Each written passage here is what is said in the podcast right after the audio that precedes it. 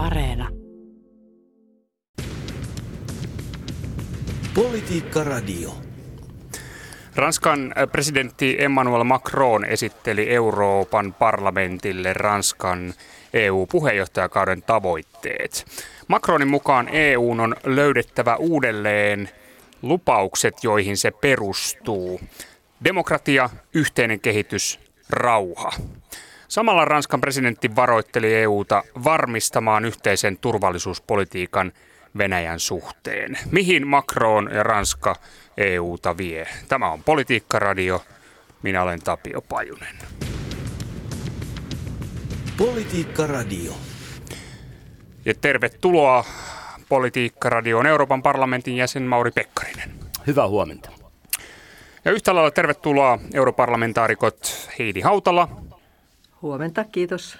Ja Silvia Moodik. Hyvää huomenta.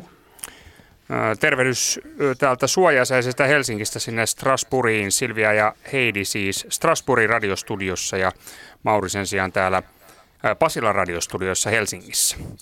No niin, mennään heti asiaan. Ranskan presidentti Emmanuel Macron esitteli Euroopan parlamentille Ranskan EU-puheenjohtajakauden tavoitteet. Ja Macronin mukaan EU on löydettävä uudelleen lupaukset, joihin se perustuu.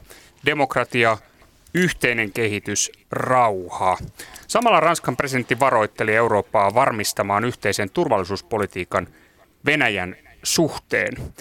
Tiedämme tämän asian, että kovassa turvallisuuspolitiikassa, kuten vaikkapa Ukrainan sodan estämisessä, EU on ollut tunnetun heikko. Joten mitä ajatuksia Macronin puheesta? Marvi aloittaa Helsingistä. Se oli vahva puhe, idealistinen paljossa, mutta riittävästi kuitenkin niitä konkreettisia, riittävän konkreettisia isoja linjoja luotaava. Sitä se kaikki oli. Saattoi odottaakin Macronilta jotain tällaista. Ja kyllähän minusta iski niihin kohtiin, jotka ovat tänä päivänä Euroopan unionin heikkouksia.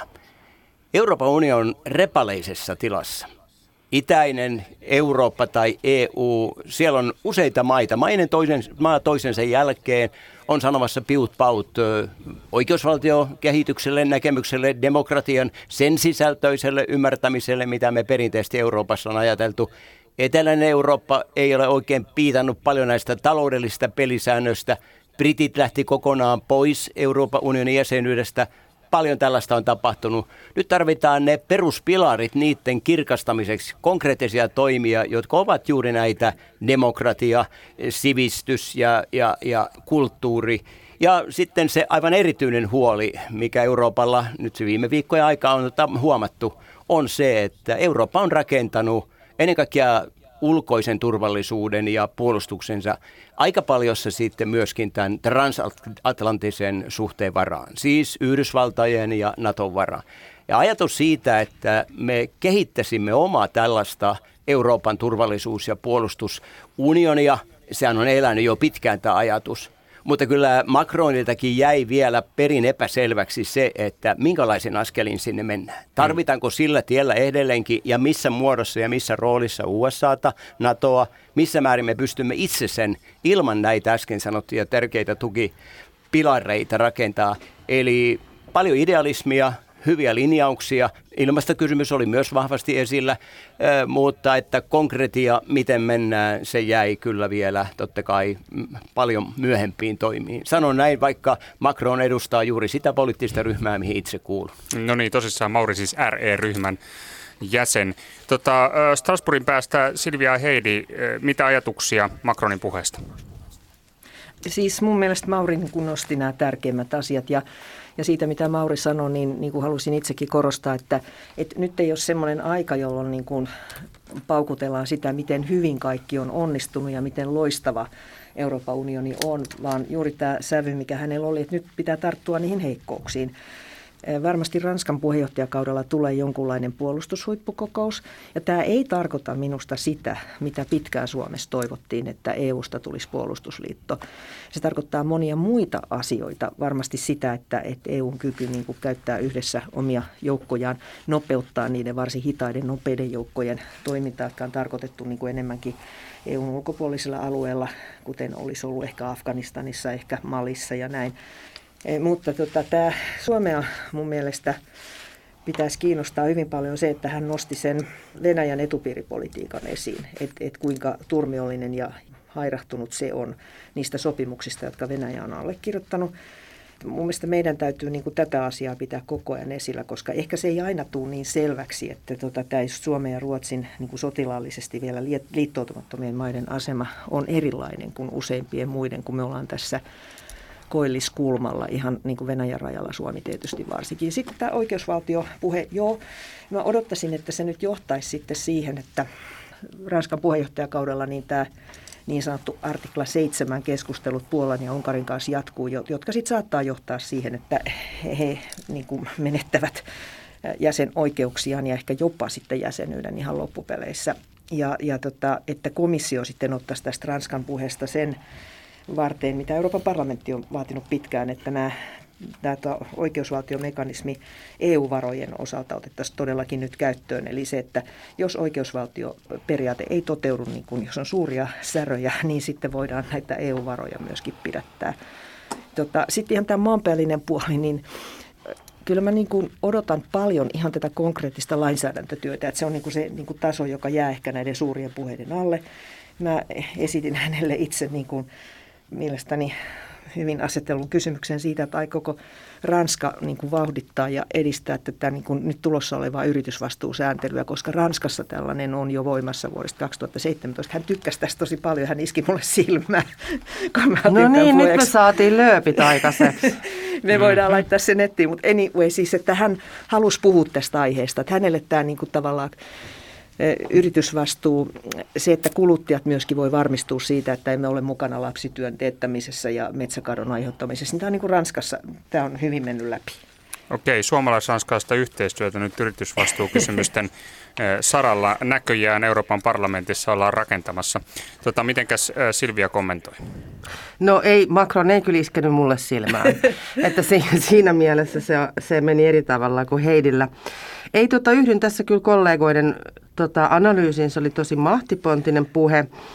Pidin kyllä vahvana sitä oikeusvaltion puolustamista, demokratian puolustamista. Se tuli sieltä niin voimakkaasti useammassa otteessa, että pidin sitä kyllä viestinä komissiolle myös siitä, että tämä tulee olemaan nyt puheenjohtajamaan linja. Ja tämä on erittäin hyvä, koska se on perustavalaatuinen ongelma. Jos EUlla ei ole yhteisiä arvojansa, niin sitten kyllä pitää kysyä, että mihin tämä perustuu, tämä meidän yhteisö.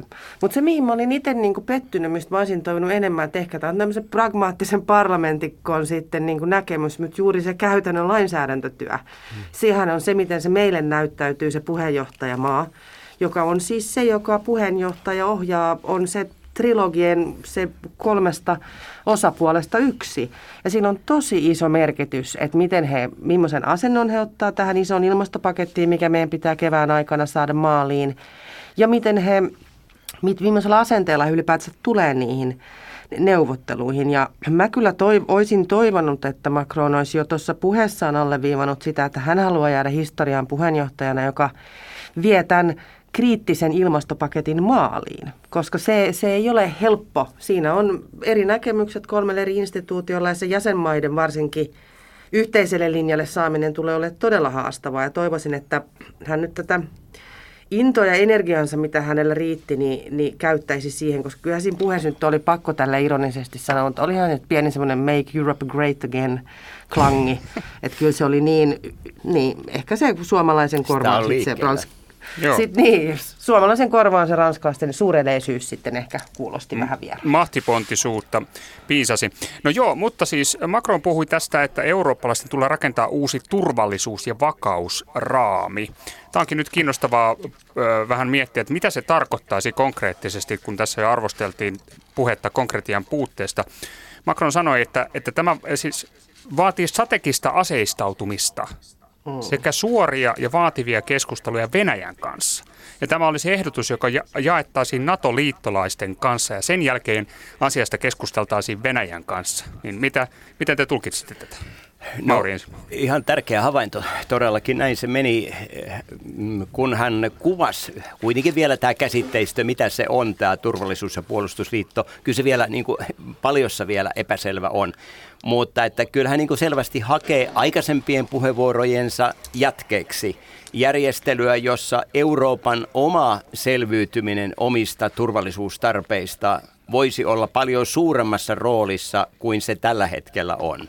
Ja sen roolin hakemisessa ei vain NATO-jäsenillä, vaan muillakin eurooppalaisilla olisi varmaan merkittävä sija. Ja se on juttu, mikä on Suomen kannaltakin niin kuin tärkeä. Mutta ei hän unohtanut USAta ja NATOa. Hän sanoi, että me jaamme sen näkemyksemme sitten näiden Yhdysvaltojen, siis atlanttisten kumppaneiden kanssa, ihan oikein niin kuin sinäkin sanoit äsken tuossa. Ja sitten, mikä oli minusta erittäin tärkeää, hän sanoi, että meillä pitää olla olla puheyhteys Venäjän kanssa. Hän ei hae eurooppalaista vastakkainasettelua Venäjän kanssa. Euroopan unionin sisällä on paljon niitä, jotka hakevat tänään vastakkainasettelua Venäjän kanssa.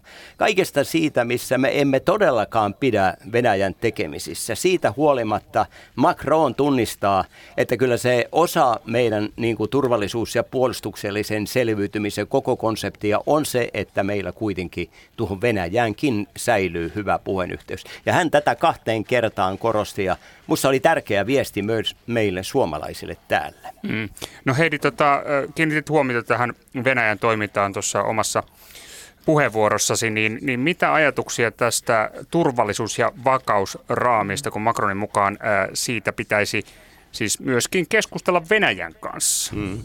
Joo, tässä on hyvä muistella sitä, että vissiin alle vuosi sitten, niin, niin kun Ranska ja Saksa käytännössä Macron ja Merkel teki ehdotuksen siitä, että pitäisi käydä jonkinlaista dialogia taas Venäjän kanssa, niin siitähän tuli niin kuin valtava vastarinta Virolta, Latvialta, Liettualta, Puolalta. En muista ketä kaikki siellä jotka että ei missään nimessä että mihinkään tämmöiseen normaaliin kanssakäymiseen ei ole mahdollisuuksia. Ja nyt sitten tavallaan, kun Venäjä on niin kuin tässä tota, alkanut niin kuin ihan selvästi niin kuin sitten uhata Euroopan unionin maita ja, ja tota, tietenkin Ukraina ennen kaikkea ja länttä, niin nyt sitten tavallaan niin kuin keskustelu onkin ollut siitä, että kuinka Euroopan unioni pääsee näihin keskusteluihin mukaan, joita Putin haluaa käydä niin kuin Bidenin kanssa. Eli me ollaan niin kuin ihan uudessa tilanteessa ja luulisin, että, että tota Macron ymmärtää sen, että nyt on niin kuin elintärkeää, että, että Euroopan unioni on näissä keskusteluissa mukana. Ja tota, sitten myöskin tota, näkisin, että tämä ajatus tästä, tästä strategisesta turvallisuusliitosta ja sen niin kuin jakamisesta Naton liittolaismaiden kanssa, niin tämä mun mielestä helpottaa niin kuin tätä Suomen tilannetta sillä, että että tota, me olemme ikään kuin osana Euroopan unionia lähenemässä NATOa. Ja se, se lieventää sitä mahdollisuutta, että jos Suomi jonain päivänä on Naton jäsen, niin miten Venäjä siihen sitten reagoisi. Ja tämä on, tämä on mielestäni hyvä. Sitä täytyy kuitenkin muistaa se, että Ranska on ollut niin kuin se Euroopan unionin jäsenmaa, joka on ollut niin kuin ikään kuin kaikkein happamin niin kuin Naton suuntaan.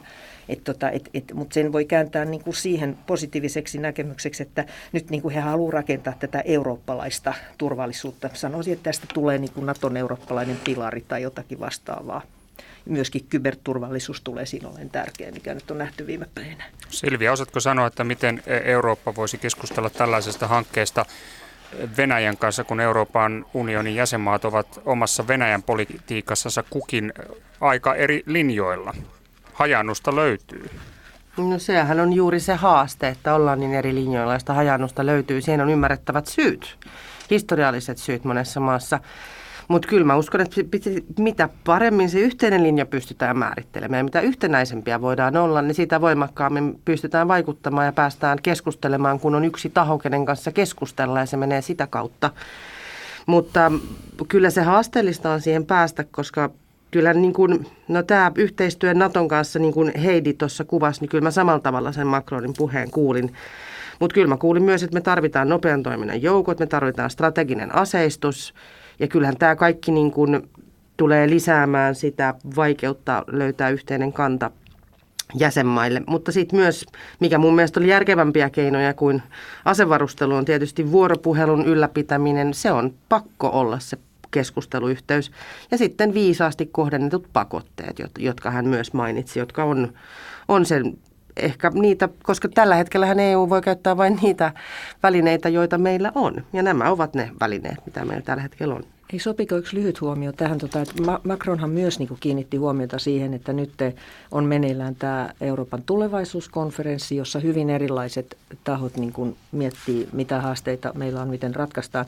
Niin hän niin kuin sanoi suoraan sitten siitä, että siinä täytyy pystyä keskustelemaan siitä, että miten niin kuin toimintatapoja pitää muuttaa. Ja mä luulisin, että alkaa vallita niin kuin aivan niin kuin itkettävän suuri yksimielisyys siitä, että, että tämä yksimielisyysvaatimus jäsenmaiden kesken turvallisuuspolitiikassa on, on se, joka, joka niin kuin tekee EUsta pienemmän maailmassa ja maailman näyttämöillä kuin mitä se oikeasti on. Että tämä on niin yksinkertainen juttu, mutta se on melkein mahdoton ratkaista. Mutta ehkäpä sitten tota, tämä tulevaisuuskonferenssi tulee sen esityksen tekemään ja se otetaan niin kuin esiin. Macron haluaa tehdä lainsäädäntöesityksiä sen tulevaisuuskonferenssin pohjalta. Mauri, lyhyt kommentti. Joo, tämä vuoropuhelun vielä kannalta Euroopan unionin ja, ja venäläisten ja Venäjän vuoropuhelun kannalta. Minusta kyllä kannattaa niin suomalaisittain havaita, että, että tämän vuoropuhelun toimivuuden kannalta meillä, Suomella ja Ruotsilla voi olla jatkossakin. Sillä on tällä hetkelläkin, niin kuin tiedetään, Suomen presidentin yhteydet Putinin ja niin poispäin, ja Bidenin ja, ja, ja tällä tavalla. Mutta sillä voisi myöskin jatkossa olla suuri merkitys tämän vuoropuhelun onnistumisen kannalta. Millä tavalla ja miksi? Siksi mä lainaan tuota äh, Financial Timesin äh, maailmankuulua äh, skribenttejä Tony Paperia. Hän analysoi pohjoisen Euroopan tilanteen, poliittisen tilanteen ja totesi, että Pohjola on tällä hetkellä, siis Ruotsi, Suomi ennen kaikkea, on yksi maailman vakaimmista alueista. Ja että jos se pystytään vakaana tällä tavalla pitämään – se omalta osaltaan auttaa myös koko Euroopan, Euroopan ja Venäjän keskinäistä yhteistyötä. Ja sitten hän jatkoi, että tätä taustaa vasten hän ei usko, että Suomella ja Ruotsilla voi tässä tilanteessa olla mitään erityistä hinkua lähteä NATOon ja tätä vakautta, näin kuvaamaansa vakautta horjuttamaan. Politiikka Radio. Joo, Politiikka Radio käynnissä. Minä olen Tapio Pajunen ja tänään Studiossa on kolme europarlamentin jäsentä, Mauri Pekkarinen, hän on täällä Helsingin radiostudiossa ja sitten europarlamentaarikot Heidi Hautala ja Silvia Moody Strasbourgin radiostudiossa. Ja oikeastaan voitaisiin jatkaa tuosta, mihinkä Mauri tuossa äsken päätyi. Otetaan pieni syrjähyppy tuolta eurooppalaiselta areenalta ihan tänne kotimaahan. Nimittäin pääministeri Sanna Marin sanoi juuri Reutersin haastattelussa, että on hyvin epätodennäköistä, että Suomi hakisi NATO-jäsenyyttä hänen pääministerikaudellaan. Ja ensivilkaisulla tällainen kommentti tai lausunto näyttäisi siis sulkevan Suomelta NATO-option pois laskuista ainakin tämän vaalikauden loppuun saakka. Kenties ei, ei. sitten pidempäänkin, jos Sanna Marin valittaisiin pääministeriksi myöskin seuraavallekin kaudelle, niin miten te tulkitsette tällaista lausuntoa? No Mauri vaikka siitä ensin. No joo, hyvä. Tuota, minusta tuota johtopäätöstä ei, saisi, ei voi tehdä mitään nyt tuosta teit. Hän sanoi, että hän arvioi, että tällä hänen vaalikaudella, jota ei kovin pitkään nyt mitä todennäköisemmin kuitenkaan tässä ole jäljellä, e, kyllä se optio on niin pyhä asia meille, että jos Suomi siitä luopuu, niin johtava poliittinen toimija tekee niin kuin hyvin selvästi selväksi se, että sen, että siitä luovutaan. Ei siitä optiosta missään tapauksessa ole luovuttu eikä luovuta, enkä usko, että Marin tätä on tarkoittanut. Se on tärkeä juttu meille, se on osa sitä vakautta, mihin äsken viittasin. Ja, ja, ja niin kauan kun sitä ei tarvitse käytännössä käyttää, niin niin kauan ehkä tilanne on niin kuin vakaimmillaan. Mutta voi olla, että eh, toimintaympäristö täällä jos, jossakin vaiheessa järkkyy ja silloin sen option hyödyntäminen tai käyttäminen ja siihen mahdollisuus täytyy olla olemassa. Ja tuon Marinin lausunnonkin jälkeen mä uskon, että se on kyllä meille. Mm, no tota, mitenkäs eh, Heidi ja Silvia tästä samasta, että,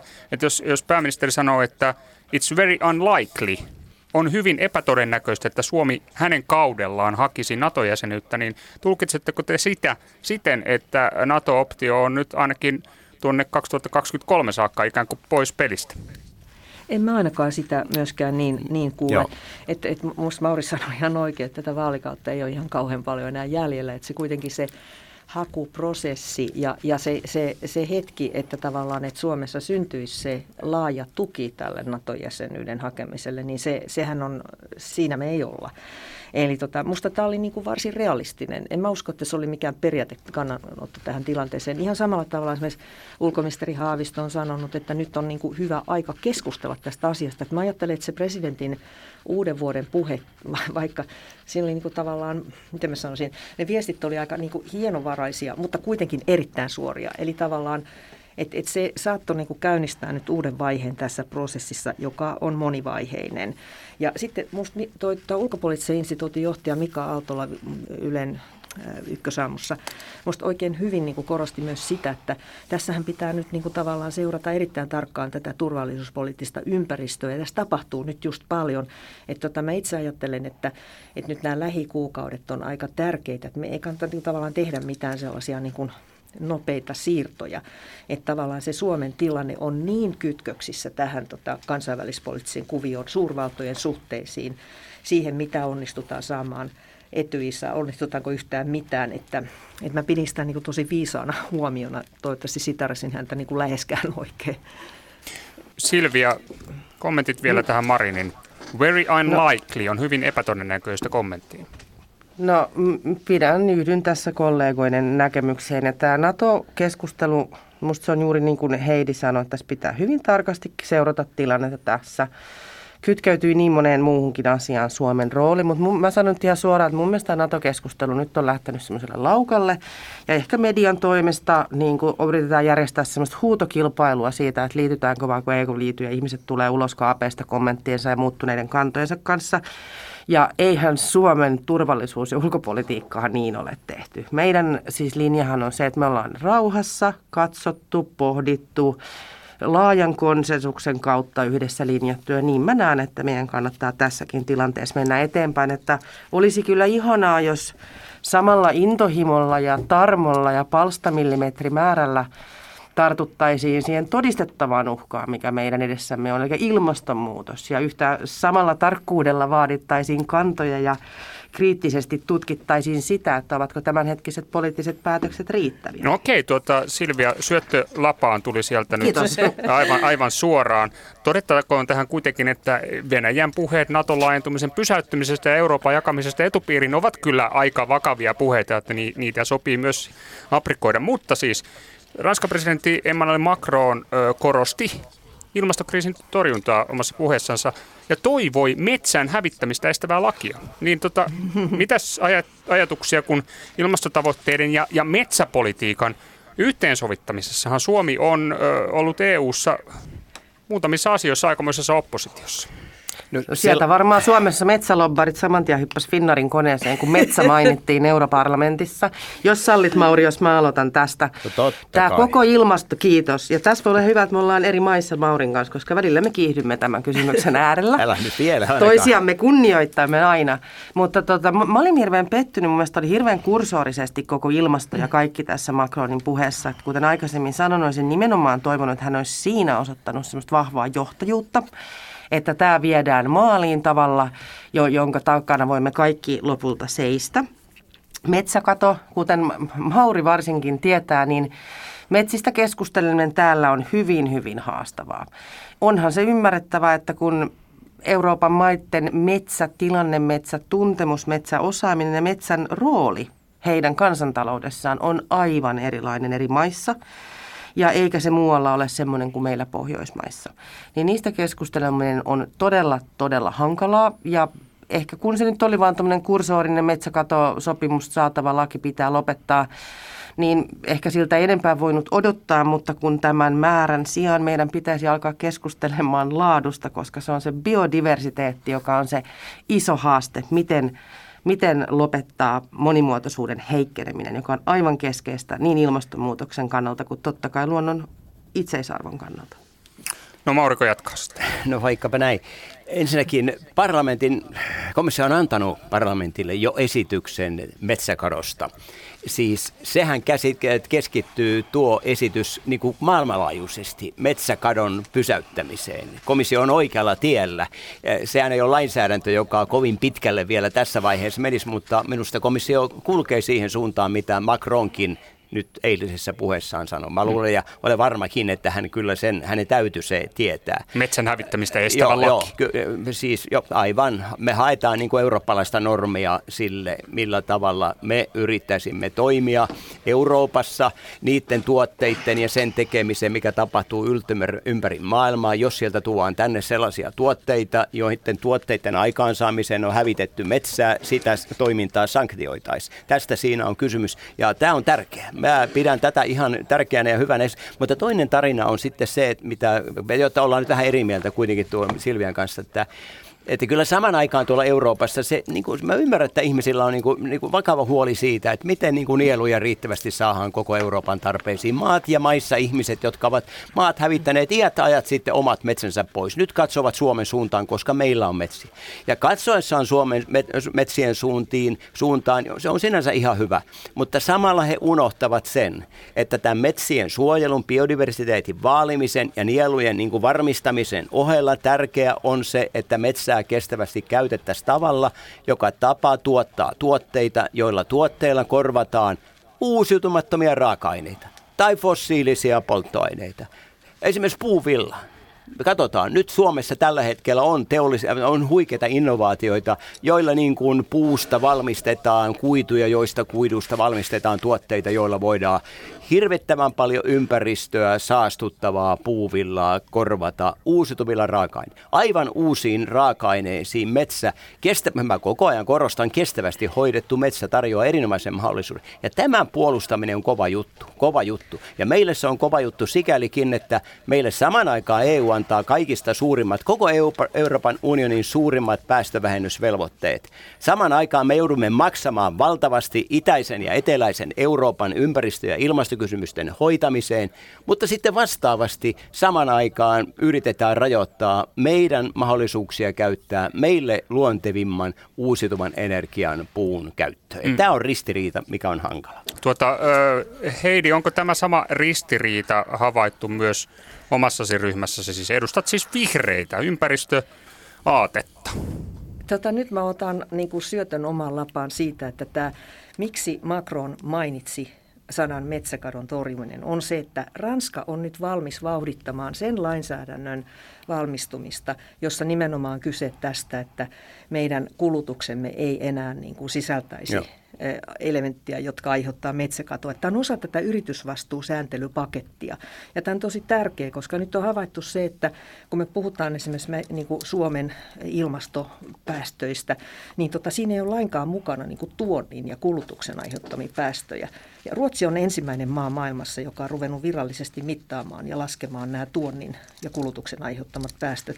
Siinä katsannossa niin kuin ikään kuin meidän syntisäkki on entistä suurempi ja, ja se vähän helpottaa Kiinan syntisäkkiä säkkiä, koska tätä me aina haukutaan Kiinaan, mutta siis sieltä tulee meille paljon tuotteita, joiden tuottaminen tuottaa vaikkapa ehkä metsäkatoakin. Mm-hmm. Eli tämä tota, hankintaketjujen vastuullisuus ja läpivalaiseminen niin kuin yritysten toiminnassa, niin se on tässä nyt se idea. Ja Ranska on aivan edelläkävijä tässä, koska heillä on ollut tämä tämmöinen niin kuin kaikki toimialat kattava hankintaketjujen vastuullisuussääntely voimassa jo vuodesta 2017. Ja kuten sanoin, niin Macron kovin mielellään tarttui tähän asiaan myöskin. Okay, eli Tämä tästä... on ihan totta. Välilliset päästöt, mistä Heidi mainitsi, on aivan äärimmäisen tärkeä asia. Joo. Ja osahan sitä on esimerkiksi tämä hiilitullimekanismi myös siis se, että me, me luodaan myös ulkopuolelle, muille Euroopan ulkopuolella painetta toimia niiden meidän nostamien ympäristökriteerien suhteen. Mutta se, mikä tässä turhauttaa, on tämä tämä ristiriitaisuus, että samaan aikaan sitten monet ovat sitä mieltä, että Mercosur-sopimus on oikein hyvä vapaakauppasopimus siis sen alueen kanssa, missä Amazon sijaitsee. Ja se kyllä kaikkien ympäristöjärjestöjen näkemyksen mukaan tulee kiihdyttämään metsäkatoa. Eli mennään niin kuin eri raiteilla, eri näkemyksillä. Totta kai kannatan tämmöistä kansainvälistä metsäkadon ehkäisevää sopimusta, mutta kyllä se kaikkein niin kuin eniten tapahtuu kauppapolitiikan kautta. Mutta Ranskahan on nimenomaan tehnyt aloitteita esimerkiksi Hollannin kanssa, jotka tois niin kuin kaupan ja kestävän kehityksen yhteen. Ja tämä on meillä kansainvälisen kaupan valiokunnassa aivan keskeinen kysymys tällä Tämä on hetkellä. erittäin ja, hyvä. ja ilmapiiri on muuttunut aivan totaalisesti kolmessa neljässä Mä- vuodessa. Mäkin voin täältä yhtyä tähän ajatukseen, että me tarvitaan niin kuin monemmalla, mole, molempienlaisia toimia. Me tässä aloitettiin eh, toimittajan kysymyksestä tästä metsäkadosta ja sen ehkäisemisestä. Ja siinä on omat esityksensä jo komissio parlamenttiin antanut. Ja sitten on tämä yritysvastuupuoli, minkä Heidi nosti. Ne tavallaan liittyy niin kuin samaan asiaan. Joo. Pyritään niin kuin estämään sellaista käyttäytymistä maailmalla, missä tahansa, sekä Euroopassa että kaikkialla maailmassa, joka tuottaa sellaisia tuotteita, joiden niiden aikaansaamiseen on hävitetty paljon sellaista arvokasta, joko biodiversiteettiä tai aiheutettu päästöjä tai vastaavaa. Tämä hiilirajavero, tämä on haasteellinen asia, mutta se on nyt ehkä, tässä ei ehkä aika riitä siihen. Sanon vaan sen, että mm. siinä on paljon hyvää, mutta sitten saman aikaan siinä on nyt komission esityksessä suuri vaara, että me ammumme itseämme jalkaan. Eli että jos meille jää, tää, meiltä poistuu tämä ilmaisjako meidän teollisuudelta, niin sen teollisuuden vieressä tuotteita Euroopan unionin ulkopuolelle, niillä näillä eurooppalaisilla yrityksillä on päästökaupparasite niin kuin niskassa, mutta Euroopan ulkopuolisilla saman toimialan yrityksillä ei sitä rasitetta ole. Ja tämä horjuttaa meidän kilpailukykyä, me suomalaisten, eurooppalaisten kilpailukykyä Euroopan ulkopuolella. Mä yritän omassa raportissani tätä niin kuin korjata, aika näyttää, onnistunko siinä, että onnistummeko, siinä tarvitaan kavereita tässä korjaustyössä. No niin, tota, jatketaan näistä tuumailuista. Tosissaan hiilitulijärjestelmän monimutkainen juttu. Ei ehditä sitä sen enempää tässä käymään lävitse, koska aika on täys. Minä kiitän tästä keskustelusta. Mauri Pekkarinen täällä Helsingin radiostudiossa, kiitoksia. Kiitos. Ja ö, Heidi Hautala ja Silvia Moodik siellä Strasbourgin ö, radiostudiossa. Kiitoksia. Kiitos, Kiitos paljon. Tämä on Politiikka-radio. Minä olen Tapio Pajunen. Politiikka Radio.